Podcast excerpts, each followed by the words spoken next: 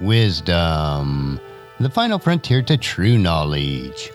Welcome to Wisdom Trek, where our mission is to create a legacy of wisdom, to seek out discernment and insights, to boldly grow where few have chosen to grow before. Hello, my friend. I am Guthrie Chamberlain, your captain on our journey to increase wisdom and create a living legacy. Thank you for joining us today as we explore wisdom on our second millennium of podcast. This is day 1171 of our trek, and it is Worldview Wednesday. Creating a biblical worldview is important in order to have a proper perspective of today's current events. To establish a biblical worldview, it is also required that you have a proper understanding of God and His Word.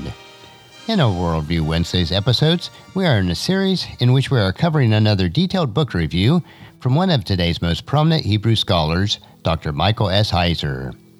We are taking a deep dive and will share Dr. Heiser's insights into the questions, which is also the title of his book What Does God Want? And today's topic is What is the Good News? As we continue on with Dr. Heiser's book, it may sound odd that we ask this question at this juncture. We have invested several weeks walking through the story of the Bible, the story of how God wants us in His family. We join that family by believing the good news, referred to as the gospel. I've discovered a lot of people who attend church don't really understand the gospel. Some can't even articulate it. Others who can express it coherently often struggle with truly surrendering to its simplicity. They suffer inside over truly believing that the gospel is all that's necessary for everlasting life. Some of you may wonder what I'm talking about. I am willing to bet, though, that as I explain what I mean, you'll either see yourself or someone you know in what follows. We'll start by defining the gospel. I'll ask some questions along the way that are important to consider for clarity. We also need to talk about what the gospel isn't, but we'll save that for next week. When we get to that part of the conversation, you'll see what I mean by the struggle I mentioned. If people struggle to define it, what is the gospel? It's fairly easy to define in what the term gospel means. The biblical word gospel refers to the message of salvation. The English word gospel is translated from a Greek word, the original language of the New Testament, that referred to a reward given to someone who brought good news.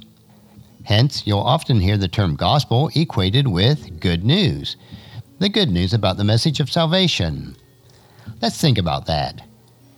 It might feel like we've learned something here.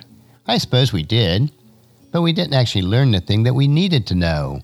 It's nice that we can now define the term but we actually haven't said anything about the content of the message of salvation. We've defined what the word gospel refers to, but not what the gospel actually is. So let's talk about what the gospel means.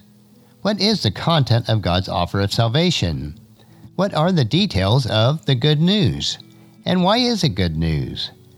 The word appears over a hundred times in the New Testament, so we ought to be able to figure this out. The Apostle Paul probably talks about the gospel message more than any other New Testament writer. He used the word gospel or good news for the message that he preached about Jesus in 1 Corinthians chapter 15, 1 through 4. Let me read that to you. Let me now remind you, dear brothers and sisters, of the good news I preached to you before. You welcomed it, and you still stand firm in it. It is the good news that saves you if you continue to believe the message I told you unless, of course, you believe something that was never true in the first place. I pass on to you what is most important and what had also been passed on to me. Christ died for our sins, just as the Scripture said. He was buried, and he was raised from the dead on the third day, just as the Scripture said. Paul defines this message, the gospel, elsewhere, such as in Romans chapter 1 verses 1 through 5. Let me go ahead and read that also. This is a letter from Paul, the slave of Jesus Christ, chosen by God to be an apostle sent out to preach the good news. God promised this good news long ago through his prophets in the Holy Scriptures. The good news about his son.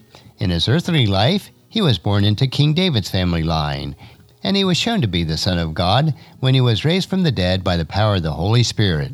He is Jesus Christ our Lord.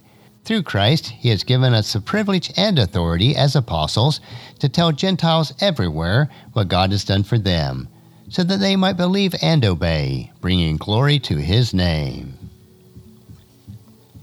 The content of the gospel, the good news, emerges clearly in these passages. Here are the elements God sent his Son, he was born in the line of David, as the man Jesus Christ, who died for our sins, who was buried, and who rose from the dead. These items are the content of the good news. Let me describe them again here in the light of a bigger picture of the story we talked about earlier. The Son of God became a man. He suffered and died on the cross so that our sins would no longer keep us out of God's family. He rose from the dead so that we could also overcome death and be with His Father, our Father, the only true God, forever. Let's probe this a bit. If this is the good news, why is it good? Lots of reasons. It's good because our salvation doesn't depend on our own performance. You don't see anything about your amazing track record or having a clean rap sheet in those passages. The content of the gospel is not what you've done, or might do, or need to do. It's about someone who did it for you. That's good news for all of us because none of us is perfect. None of us pleases God all the time. None of us is fit to live in His family and be called by His name on our own. We have to be made acceptable to God. The content of the gospel tells us how that happened. Notice that Paul described his ministry of telling people the good news as bringing about the obedience of faith. He wanted those who heard the message to hold fast to what he had said. How do you obey the gospel? Do you get baptized, give money, behave well, don't be a jerk, you help the poor? Those are all worthwhile things, but no. God wants the obedience of faith. You obey the gospel by believing it. Did you also notice that Paul didn't say the obedience of comprehension? We may not completely understand things like God becoming a man in Jesus or how the resurrection could happen, but that's okay. God doesn't demand we figure it all out, and then get back with him to take a final exam. He wants belief. Understanding why these things are rational can always wait. The content of the good news is God's offer to forgive you and give you a permanent place in His family. His offer shows His love and kindness. The Bible sometimes uses the word grace in the place of those terms. Since there is no greater power, God wasn't coerced into this offer. No one is twisting his arm. He offers you salvation because He wants you. All He asks is that you believe. That is the good news of the gospel. And that will conclude our lesson for this week from Dr. Heiser's book, What Does God Want? Next Worldview Wednesday, we will discover why we need the gospel and what the gospel isn't. I believe that you'll find each Worldview Wednesday an interesting topic to consider as we build our biblical worldview. Tomorrow we will continue with our three minute humor nugget that will provide you with a bit of cheer, which will help you to lighten up and live a rich and satisfying life. So encourage your friends and family to join us and to come along with us tomorrow for another day of Wisdom Trek, creating a legacy. If you'd like to listen to any of the past 1,170 treks or read the Wisdom Journal, they are all available at wisdom-trek.com and I encourage you to subscribe to Wisdom Trek on your favorite podcast player so that each day's trek will be downloaded to you automatically.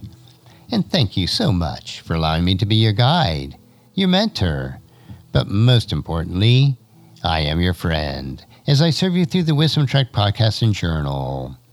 And as we take this trek of life together, let us always live abundantly, love unconditionally, listen intentionally, learn continuously, lend to others generously, lead with integrity, and then leave a living legacy each day.